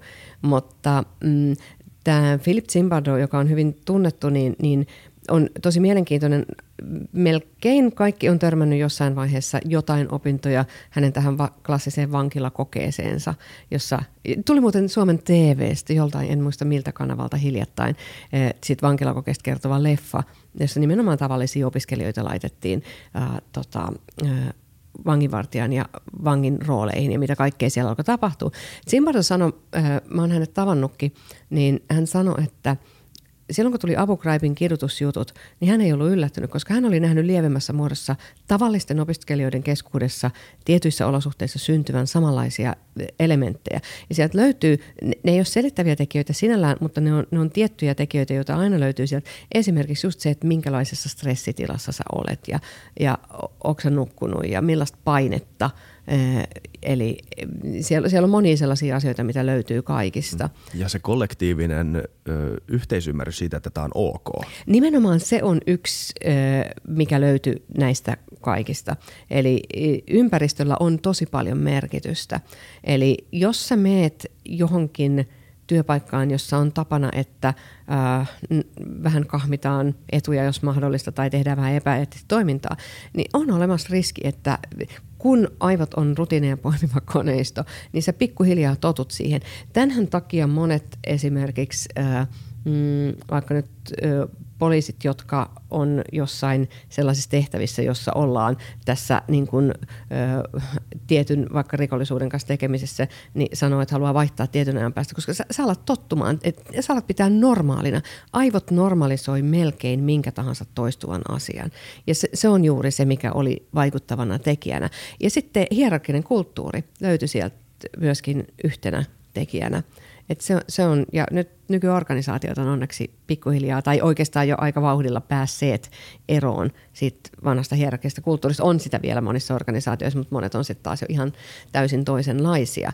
Eli jos, sä oot, jos sut on opetettu tottelemaan, niin, niin vaikeampi on myöskin silloin oikeasti uskaltaa olla eri mieltä. Ja se on tosi tärkeää. Niin sehän oikeuttaa melkein mitä vaan, koska sähän vaan tottelet jotain. Joo, Sähän, joo. Sehän ei ole sun oma päätös, va- vaikka sä itse tiedät, mitä sä oot tekemässä, niin sä vaan tottelet. Joo, ja se, silloinhan sä teet hyvin. Joo. Ja ihminen on kuitenkin hirveä, se on niin laumaeläin, että, että suuri osa ihmisistä seuraa kuitenkin muita ihmisiä tietoisesti tai Joo. tiedostamatta ihan kaikessa, mitä tekee elämässä. Siinä tulee tämä sosiaalisen hyväksymisen tarve myöskin. Et, et se, on, se on ihan, ja jälleen kerran asioita, joita on hyvä, hyvä tiedostaa ja tarkkailla. Ja, koska kyllähän jossain apukraivissakin, niin olihan siellä niitäkin, jotka ei mennyt mukaan siihen, jonka ehkä arvot oli erilaiset tai jo, jotain muuta. Ja tullaan takaisin oikeastaan siihen, että nyt on helppo sanoa tässä, vaikka itsen, että no en mä nyt ainakaan ikänä tekisi niin. Mutta ellet sä ole ollut siellä tolkuttoman väsyneenä, tolkuttoman stressaantuneena, hierarkiseen kulttuuriin äh, tottuneena, ja sitten sulle tullaan sanoon, että hei, että jos sä et näillä keinoilla hanki tietoa noilta vihollisilta, niin sun palvelustovereita kuolee sun takia. Niin sitten, että mihin asti kukakin venyy ja millä tavalla, niin, niin ei voi tietää. Että sen takia on hyvä mun mielestä puhua myöskin niistä, niistä asioista. Mm. ja sitten tietysti lievempiä muotoja tulee just siitä, että miten huonoja päätöksiä me tehdään väsyneenä ja stressaantuneena ja kaikkea muuta. Että, että kyllä kun työelämäkin onneksi on pieno, pienoisessa muutoksessa, mutta jos ajatellaan, että miten piippuun ihmiset itsensä myöskin vetää ja vaikka nyt sitten poliittisia päätöksiä tai mitä tahansa muuta, niin että kuin tietoisia me ollaan siitä, että millaisessa olotilassa me tehdään niitä ja miten me voitaisiin varmistaa se, että, että jos ajatellaan, että tilannetta on elementtejä, on myöskin tunne, tunteisiin liittyvät asiat ja ajattelutaidot ja intuitio sen hyödyntäminen ja, ja niin edelleen ja niin edelleen, niin miten me voitaisiin, se, että onko läsnä jossain ja, ja niin edelleen, niin miten me voitaisiin varmistaa, että me tehdään päätöksiä sillä tavalla, että ainakin olisi jonkinnäköinen ajatus siitä, että kaikki se oivalluskapasiteetti olisi käytössä, mikä voi sinä hetkenä, sinä päivänä olla. Ja mä luulen, että me ei oikeasti tiedosteta, minkälaisessa olotilassa me ollaan, koska me ollaan mm. niin tottuneet olemaan omia itseämme ja olemaan siinä olotilassa. Että mä Totta. tiedän, mulla on, tämä ei ole maksettu mainos, mulla on tämä Ouran sormus, mm. hyvä suomalainen keksintö ja mulla on paljon tuttuja, jolla on. Ja, ja kaikkia on yllättynyt se, että niin kuin tavallaan miten paljon huonommin nukkuu kuin mitä olisi itse olettanut. Ja, ja niin kuin tavallaan tämä on ihan mielenkiintoista seurata vaan siitä, että, että, että jos sä juot vaikka jotain, niin miten sun, mitä tapahtuu, kun sun keho oikeasti niin kuin polttaa sen alkoholin mm. yön aikana, että syöt liian myöhään, niin kaikki vaikuttaa. Ja musta tuntuu vaan, että, että kukaan ei ole niin hyvä kuuntele, tai harva on niin hyvä kuuntele omaa kehoa, että sä pystyisit aamulla. Sä heräät, sä oot ihan niin kuin normi aamu, vähän maanantai, mutta kaikki ihan hyvin ulkona vähän sumusta ja pimeätä, mutta kaikki hyvin. Ja sitten sit sä lähet ja, ja teet, mutta sä et niinku huomaakaan. Ja siis mä oon nukkunut tosi vähän tänä yönä, niin mä katsoin vaan, että okei, ei mennyt ihan putki, että tänään ei kannata varmaan niinku ihan mullistaa maailmaa, vaan että istua rauhassa juttelemassa ja kuuntelemassa. Mutta niinku, tämä on ainakin ollut hyvä työkalu ja mä luulen, että näitä tulee vaan enemmän ja enemmän ja, ja tota, se sitten myös auttaa ihmisiä siihen, että alkaa kuuntelemaan. Mä oon ainakin alkanut kuuntelemaan paljon enemmän omaa kehoa ja miettimään näitä asioita sen jälkeen, kun mä aloin mittaamaan niitä.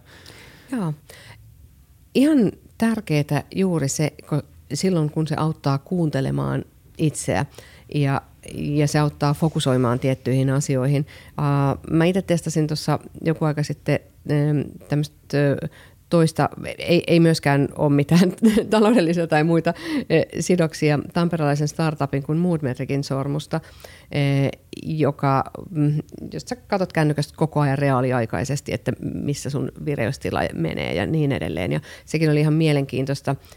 Ja sitten voi tulla tämmöisiäkin, mitä mulle tuli, että mulla oli sellainen olo, ja kun mä tykkään kirjoittaa, niin mulla oli sellainen olo, että se olisi palauttavaa toimintaa ainakin osittain. Ja se itse asiassa on mulle, mitä kirjoittaminen voi olla jollekin todellakin ei palauttavaa toimintaa. Sitten voi tulla tällaisia. Mutta mä jossain vaiheessa totesin, että mä haluan laittaa sen sormuksen pois sen takia, että mä alkoi jotenkin naurattaa. että no niin, tästä mä nyt katson mun kännykästä, että miten mulla menee. Et jotenkin se voi addiktoida myöskin, ja tämän on tosi moni huomannut, että missä kulkee se raja.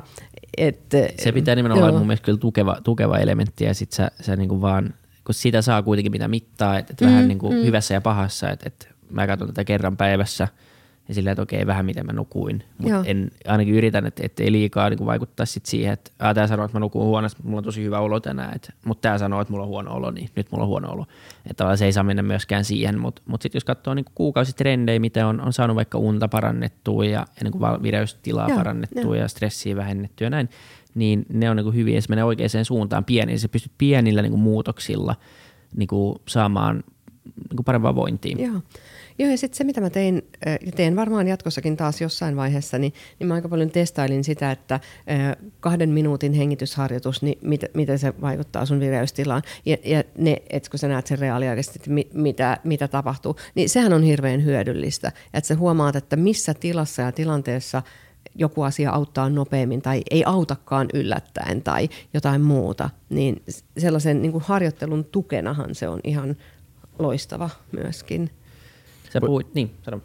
Sano vaan, sano vaan, jos sulla Niin, ei, sä, tota, tämä ei liitty, liittynyt enää näihin sormuksiin, mutta mut tuossa mä katsoin vähän meidän alustavia aiheita. Siinä oli myös pantti vankineuvottelijoista ja, ja tota pantti vankitilanteesta.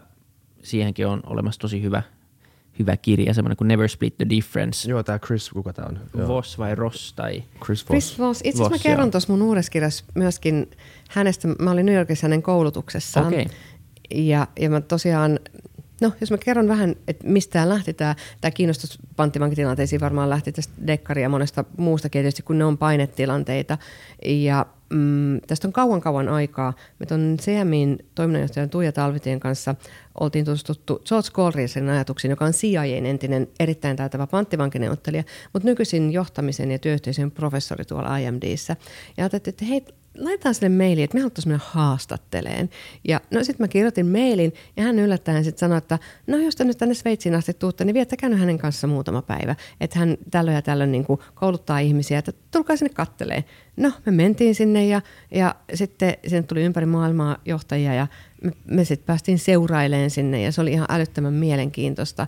Ja, ja tota, hän on nimenomaan pähkäillyt sitä, että jos, tai tutkaillut sitä, että ne asiat, joilla ratkaistaan pahimmat panttivankineuvottelijat, on itse asiassa hyvin paljon samoja, mitä jokaisella työpaikalla pitäisi muistaa, mitkä lähtee just siitä samalle puolelle menemisestä, mikä ei tarkoita, että sä muutat mielipidettä, vaan, vaan, vaan jotain muuta, ja että sä jaksat olla utelias siitä ihmisestä sen teon takana, ja sä näet kaikki uh, toisen reaktiot mahdollisuutena vaikuttaa, eikä niin, että sä ekana lähdet loukkaantumaan ja sitten sä välität sen halun auttaa ja niin edelleen ja niin edelleen.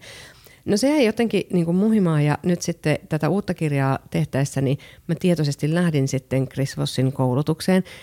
Hän veti sen tämmöisen Derek Koontin kanssa, joka taas on vetänyt mm, panttivankitiimejä Washington DCissä tosi tosi pitkään. Ja ne oli just sellaisia, että, että sit sun niin naaman eteen tultiin huutamaan, että tuo mulle se pakoauto ja sit sä yrität siinä jotain sopertaa ja sit, no, no, mitä helvetin, anteeksi osaa sä et, ta, et, sä et tajunnut siinä, että mä haluan sen auton ja miten sä toimit siinä, niin, niin just opetetaan sitä, että miten sä toimit itse niin kuin painetilanteissa. No sitten mä kävin Harvardissa, siellä tehtiin vähän toisenlaisia paineharjoituksia ja, ja niin edelleen.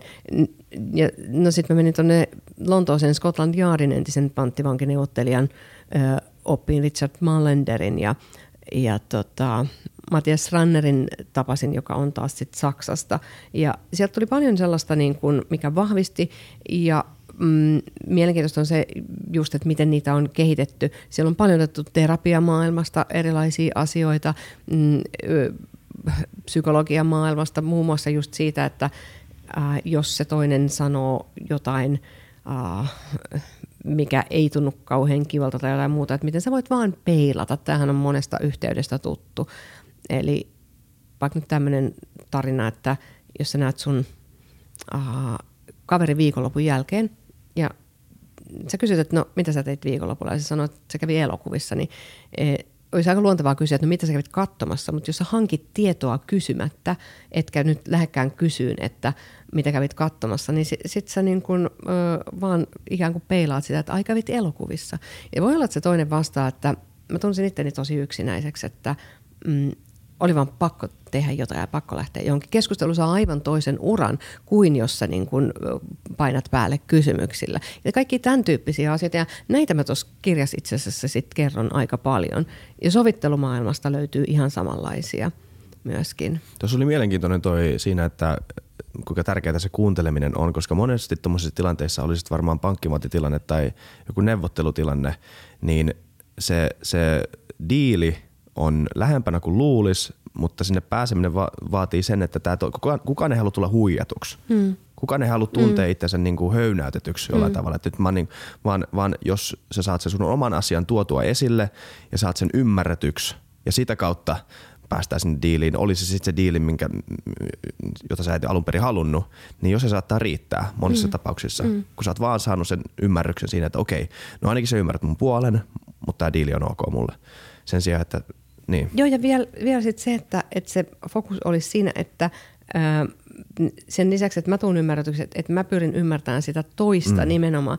Ja, ja tuohon itse asiassa – Uh, niin nimenomaan se. Joo, joo. Ja, ja toi, mitä sä otit esille, niin siihen on myöskin menetelmiä, että tuossa keskustelukirjassa mä kerron myöskin ihan Harvardin oppien kautta, mutta Suomessa kehitetystä menetelmästä, jonka Ditmaria Indrenius on tehnyt, jo, jota käytetään niissä tilanteissa, jolloin riidat on jo niin pahoja, että ollaan menossa oikeuteen. Ja, ja se, tämä on niin kuin lyhyesti kerrottuna sellainen, perustuu oikeastaan just tuohon, mitä sä sanoit, että ää, otetaan ensimmäinen sessio, jossa toinen riidan osapuoli kertoo, että millaisia tunteita se on herättänyt ja mitä siinä on tapahtunut ja minkä takia ne on tullut just siihen lopputulemaan, mihin ne on tullut ja kuvaa kaikkea, kaikki, kaikki mitä siihen liittyy. Ja se toinen ei saa lähteä argumentoimaan, mikä olisi se tyypillinen, että lähdetään sitten väitteleen, koska se haaste väittely voi toimia joskus tosi hyvin, mutta painetilanteessa se ei yleensä johda siihen, että sitten toinen sanoo, että no sä ootkin ihan oikeassa, vaan, vaan, si, vaan sitten ne urat vaan syvenee ja sitten tulee tennismatsi. Että sitten se pallo menee puolelta toiselle ja se ei johda mihinkään.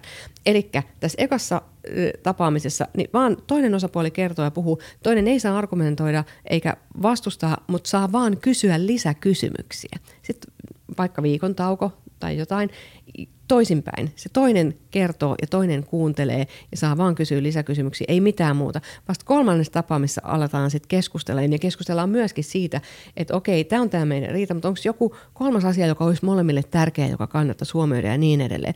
90 ratkee näistä, vaikka ne on ollut keissejä, jotka on jo menossa oikeuteen.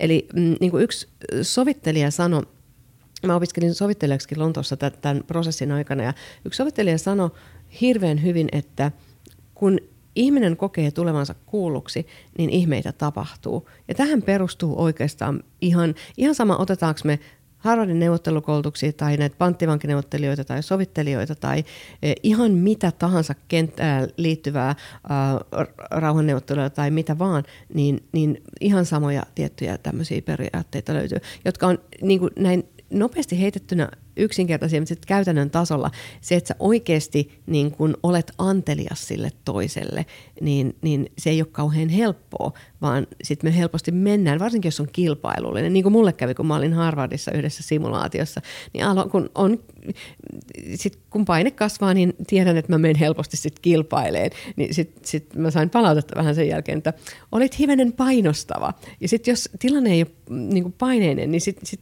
sitten näin ei taas välttämättä käy. Ja se on tosi tärkeää, että tajuaa ja tietää, että, ja näkee itsessään, okei, nyt mä oon menossa sinne, otan henkisesti askeleen taaksepäin hyvin tietoisesti, vaikka se ei tunnu kivalta. No kyllä niin tärkeitä taitoja kaikille jollain perustavaa tasolla ymmärtää mm. oikeasti, koska niin, ja ne ei tosiaan ole mitään panttivanki niin kuin neuvottelukysymyksiä pelkästään. Ne, ei, jos ne ei. toimii siellä, ne niin. toimii, toimii varmaan myös toimii vain perusneuvot. Mäkin, mä luin sen kirjan, sen Chris Vossin Joo. kirjan, mun mielestä se oli ihan loistava. Ja mä, mä oon käyttänyt sitä paljon neuvotteluissa. Ja se on toiminut oikeasti aika hyvin, pakko sanoa. Että et niin kun, ne on yksinkertaisia kikkoja, niitä pitää treenaa aika paljon ennen kuin alkaa mennä luontaisesti ja muistaa, että okei, että pitäisi enemmän peilaa eikä vaan kysyä, mm. mutta se, niin kuin, se luontainen moodi ihmisillä on, koska ei meitä silleen kiinnosta, me vaan kysytään, ei, ei me haluta edes päästä minnekään, minnekään syvemmälle. Tai jossain riidan ratkaisussa, niin, niin ähm, se on yleensä se, se itse riita on jo se iso asia, eikä se, se asia, mistä riidellään enää, vaan se on se, että riita ei voi hävitä, niin se on, siitä on tullut jo niin paljon isompi asia kuin siitä itse asiasta. Tai siis alkuperäisestä asiasta. Joo. Just näin, ja sitten toi johtaa siihen, että me meidän fokus siirtyy siihen, että minä alan vakuuttaa sinua, että mun mielipide on oikea ja sun on väärä, jolloin me helposti me aletaan sitten vielä puhumaan pitkiä puheenvuoroja vakuuttaen, niin kuka meistä haluaa, varsinkaan haastavassa tilanteessa, kuunnella toiselta pitkiä puheenvuoroja, missä sen toisen fokus on osoittaa, että se on oikeassa ja mä oon väärässä. Ei kukaan. Ja silti me mennään siihen vahingossa helposti joskus. Niin, Sehän on, niin, se on kuin mm. tappelu. Mm tavallaan. Se on, se on kun, ja, ja kukaan ei halua hävitä tappelua tuossa tilanteessa. Joo. Jos se, se ei ole niinku riidan sovittelemista, se on riidan voittamista. Et se ei ole, joo, kyllä. Mutta se on kuin kaikki huonot myyjät kanssa, ne, ne vaan niin kuin jauhaa sitä omaa, omaa juttua, ei kysy ainuttakaan kysymystä ja, ja sitten vielä pyytää loppupeleissä sitä toista tekemään tyyliin kaikin omasta mm. puolesta. Et se perustaa puhelinmyyjät, jotka soittelee ja ne, ne aloittaa sillä, että ne haluaa tarjota jotain, jotain palvelua, joo, mitä auttaa sua ja näin, näin, näin. Ja sitten ne jauhaa, jauhaa, jauhaa, jauhaa, ei kysy mitään, että onko tämä niinku tarpeellinen. Sitten jos just, just yhtäkkiä ehtii sanoa jotain, niin ja sitten sit mä aina vastaan, että okei, okay, että voit laittaa, niinku, voit laittaa sähköpostia tai, tai jotain. Niin joo, joo, okei. Okay. Ja sitten mä, mä voin tekst, niin että et voit sä ottaa ylös sen, sen tai voit sä tehdä jotain tämän asian eteen. Niin ei, et, ei, että et, tota, voisit, voisit sä kirjoittaa mulle mailin, että mä voisit myydä sulle. Ja sun, joo, mä kirjoitan, moi moi. Et, tota, niinku, mutta tämä on jotenkin, tämä on, tää kaikissa keskusteluissa ja kun mä luulen, että se loppupeleissä se varmaan johtuu osittain myös siitä, että, että kaikki ihmiset on loppupeleissä aika, aika tota itsekeskeisiä. Mm. ja, ja siitä eroon pääseminen on ehkä semmoinen taito, mikä olisi ihan tervetullut kaikille. Niin on. Ja sitten on hyvä tietysti muistaa sekin, että kyllähän nämä asiat ja niiden merkitys korostuu niissä painetilanteissa. Että olisihan se kauheata, jos meidän pitäisi koko ajan niin kuin kauhean tietoisesti miettiä, että mitä mä nyt sanon tai muuta. Eli, eli näähän liittyy niihin tilanteisiin, jolloin meidän pitää ikään kuin olla vähän tarkempi. Että sehän olisi ihan kauhean, jos kaikissa tämmöisissä lepposissa keskusteluissa pitäisi niin kuin koko ajan. Että et se on tavallaan sit niin kuin myöskin hyvä muistaa, että et tota, koska siitäkin saa stressin aikaan.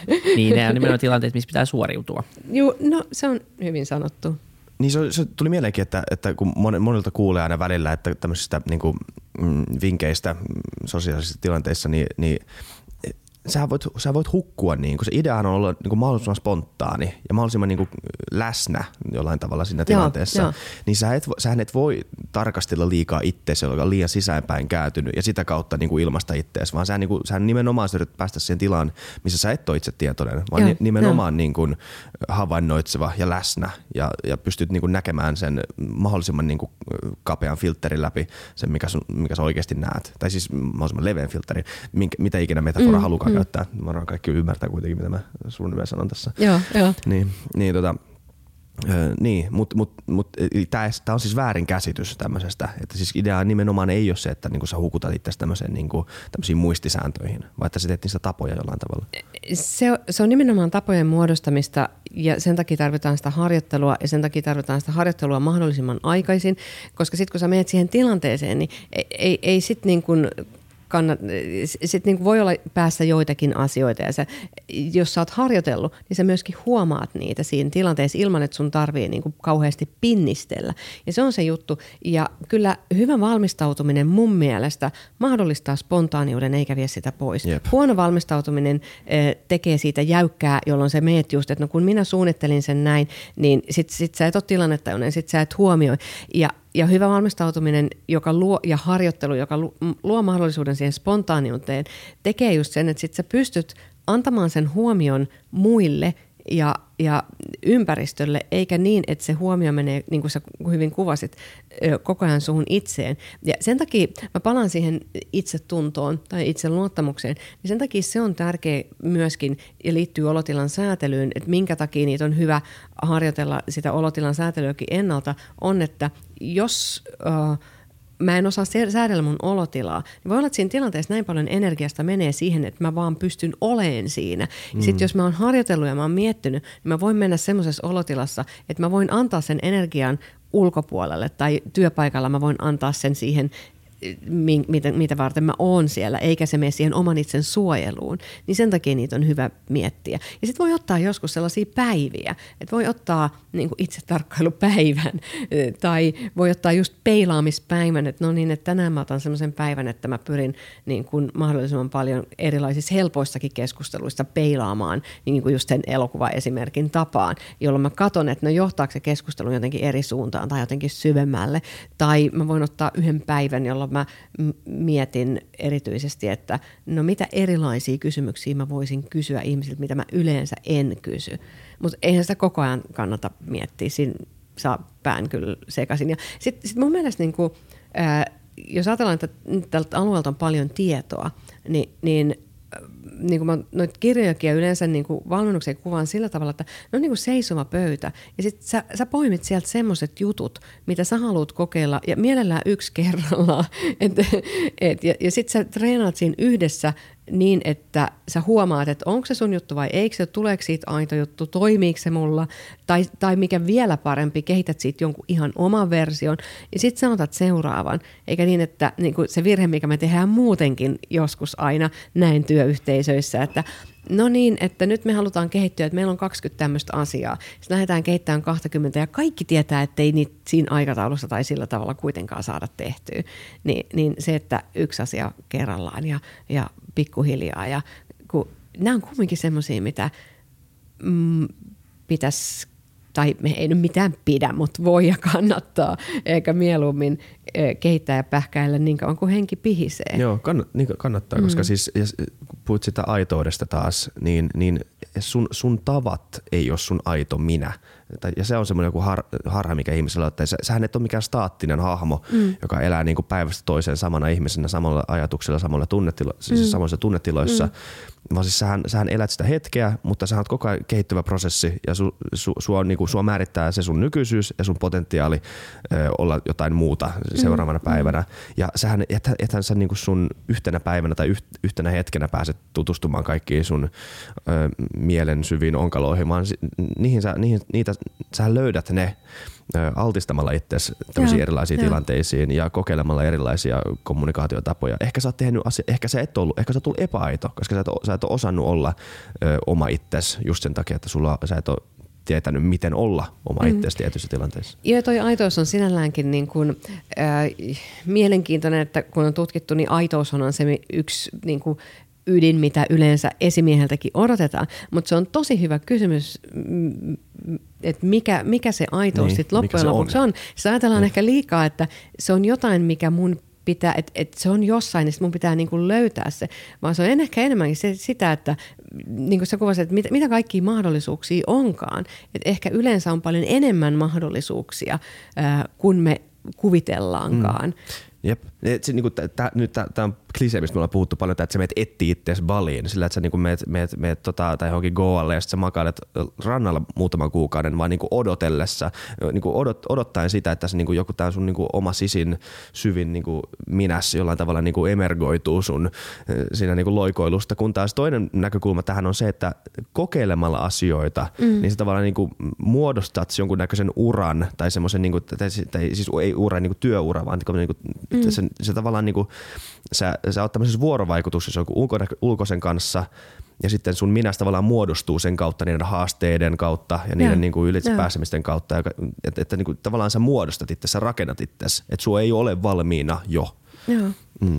Jolloin ehkä se niin kuin vielä tärkeämpi kuin se, että onko mä nyt aito vai en, on se, mm. että onko mä kuinka auki erilaisille Jep. asioille vai en. Niin se on ehkä, ehkä vielä tärkeämpi kysymys. Ja se on joskus tosi vaikeaa, just koska meillä on niitä latuja, että ei tuommoisesta asiasta voi puhua ja, tai me ei huomata, että missä olotilassa ollaan tai meillä tulee se tennispalloreaktio, jos joku on eri mieltä, jolloin me menetetään se kyky luoda kytköksiä toisten ihmisten kanssa ja niitä tunnesiteitä. Niin johtaminenkin, niin se on tunnesiteiden luomisen mm. työtä, mikä on se puoli, mitä ei oikeasti vieläkään ihan joka paikassa ymmärretä. Tosin monessa paikassa ymmärretäänkin onneksi. Oletko samaa mieltä tästä? Tota, Alfreen, tämä tota, siis professori Alfreen, joka nyt on Tanskassa kanssa töissä. Tota... Joka muuten on kirjoittanut pienen esipuheen tuohon mun kirjaan. On vai? On. Okay. No siis eli tuttu tyyppi. Kyllä, to, joo. aivan loistotyyppi. Oh. En muista, mä en muista, oliko se mainos jopa tai jotain, mutta siis se jää mieleen jostain syystä, koska se jotenkin, siinä, siinä, oli, tämä, siinä oli perää. Eli kun puhutaan niinku tästä niinku ultimaattisesta johtamistavasta, paljon puhutaan siitä, että mikä, mikä on hyvä tapa johtaa, mikä on paras tapa johtaa. Ikään kuin se olisi tämmöinen niinku objektiivinen asia. Mm. Mutta tota, mut Alfred sanoi, että se on, se on niin paljon kytköksissä siihen, että minkälainen tyyppi sä oot. Et jos sä oot vähän semmoinen niinku pragmaattinen johtaja, johdat esimerkillä, johdat, ja sä et ole tämmöinen niinku tuun inspiroija johtaja, mm. niin pahin asia, mitä sä voit tehdä, on tulla duuniin yksi päivä ja aloittaa työpäivä sillä, että no niin, nyt kaikki läppärit kasaan, nyt pidetään tämmöinen niinku leikkipiiri, vähän tämmöistä niinku motivaatioa, ja sitten kaikki sun työntekijät että mitä ihmettä, mitä ihmettä Pertille on tapahtunut tänään, mitä, onko se kaikki ihan ok? Pertti luki joku kirja. Pertti luki joku kirja, nyt se, nyt se luulee, että se paras asia on tämmöinen niin johdonmukaisuus Johdonmukaisuus, kautta, juuri. Joo, jo, sen kautta, sen, ja just sen johdonmukaisuus sen kautta, kuka sä itse oot ja minkälainen johtaja sä luonnollisesti oot. Ja, ja, ja just se, että sit jos tekee jotain eri tavalla, niin muistaisi jotain sanoa siitä. Sama kuin, niin kuin tunnetiloistakin. Niin kuin ihmisethän tulkitsee johtajan käyttäytymistä ja tunnetiloja joskus vähän liiankin tarkkaan. Niin se, että muistaisi sanoa, että hei, että mä voin vaikuttaa turhautuneelta koska. Mm. Tai et, et jotenkin niin kuin muistaa itsekin ikään kuin tuoda esille sen. Että joo, mulla oli kunnia saada kaksi tämmöistä niin kuin ö, lyhyttä ö, tota, osuutta tuohon kirjan alkuun. Toinen oli Alf, Alfredilta ja toinen oli mm, Adam Grantilta, Oho. joka on Wharton Business Schoolin äh, suosituin proffa, joka yllättäen kontaktoi mua, kun mä olin kirjoittamassa tätä aihetta, koska hän kirjoittaa vähän saman tyyppisesti. Näin pieni maailma on. Myös. Ollut meilläkin vieraana. Joo. Onko? On. Joo, ihan loista tyyppiä. Ja hän sanoi jotain semmoista, mikä niin kuin, äh, on mun mielestä myöskin tosi tärkeää on kehittymisen kannalta. Ja, ja hän sanoi, että hän joskus hämmästyttää ihmisiä sillä, että jos joku keskustelu on oikeasti mennyt ihan pieleen, niin hän saattaa pyytää palautetta. Ja mä oon itse asiassa jossain valmennusohjelmissa kysynyt ihmisiltä, kuinka paljon pyydetään ikävien keskustelujen jälkeen tai ei niin onnistuneiden palautetta, niin yleensä me ei tehdä, koska me halutaan pois siitä. Ja hän sanoi myöskin, että kannattaa ehkä pyytää palautetta ihmisiltä, joihin sä et luota. Ja sitähän me ei enää tehdä, yleensä tehdä, koska mä ajattelin, no miksi, miksi mä kysyisin palautetta joltain, johon mä en luota. Ja musta se oli tosi mielenkiintoinen ajatus. Ja kun sitä miettii, niin siinä voi olla pointtinsa, koska kaikkea kannattaa kuunnella, mutta sitten kaikki kannattaa asettaa myöskin mittasuhteisiin. Mutta sieltä voi tulla oikeasti tosi tärkeitä niin kuin huomioita. Ja silloin me myöskin opetellaan olemaan keskustelussa ja menemään lähelle ihmistä, joka ei tunnu heti hyvältä. Ja se on sitä, silloin me luodaan sitä kytköstä. Sä haluat kytköstä, jossa meet sen, sellaiselta ihmiseltä kysyy mielipidettä, joka tuntuu, että, että toi ei ole se eka jolloin voi olla, että yllättäviä asioita myöskin tapahtuu. Eli siinäkin palataan siihen, että hei, kannattaa kokeilla joskus asioita, mitkä ei vaan tunnu kauhean kivalta. Jep. Tämä on kyllä törkeä hyvä jakso. Kuinka pitkä tämä nyt on? Nyt mä vähän heräsin todellisuuteen tässä. Tunti kymmenen. Eikä. Onko me niin pitkään puhuttu? Kyllä, Joo, musta on tuntuu, että- rupateltu. Tämä tuntuu, va- tää tuntuu sanoa vartilta ja kolmelta tunnilta. Mä en tiedä, niin tämä, tämä on tosi hyvä.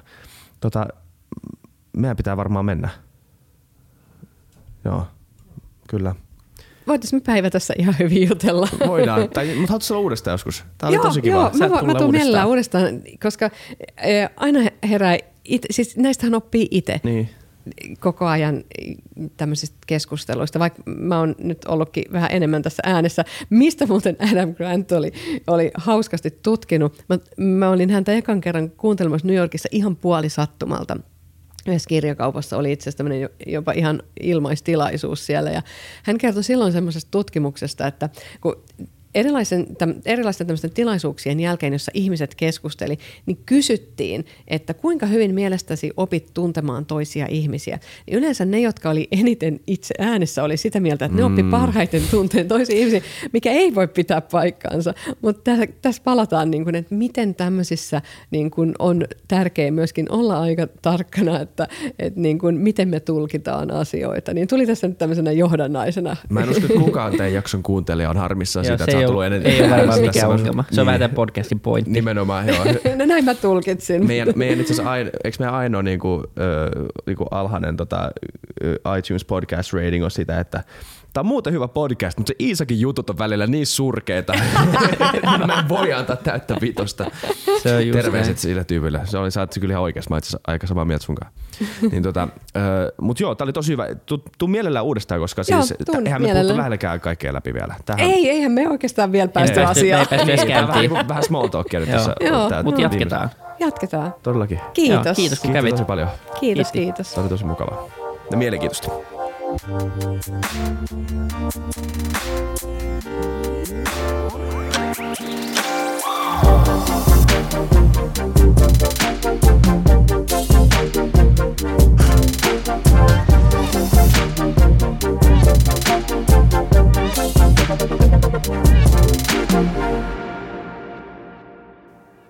kaikille kuuntelijoille, yhteistyökumppaneille ja FutuCastin koko tiimille. Isa Kraution ja William von der Baalinin lisäksi, Isa Kraution minä, tiimiin kuuluu tuotantovastaava Samuel Happonen ja media vastaava Tuumas Lundström. Ja kiitos Niko Noanalle tästä upeasta tunnaribiisistä, joka on mukana Lululandissa. Seuratkaa mitä somessa nimimerkillä FutuCast, millä tahansa podcast-alustalla ja niin ja saa arvostella. Mielellään. Thanks. Moi moi.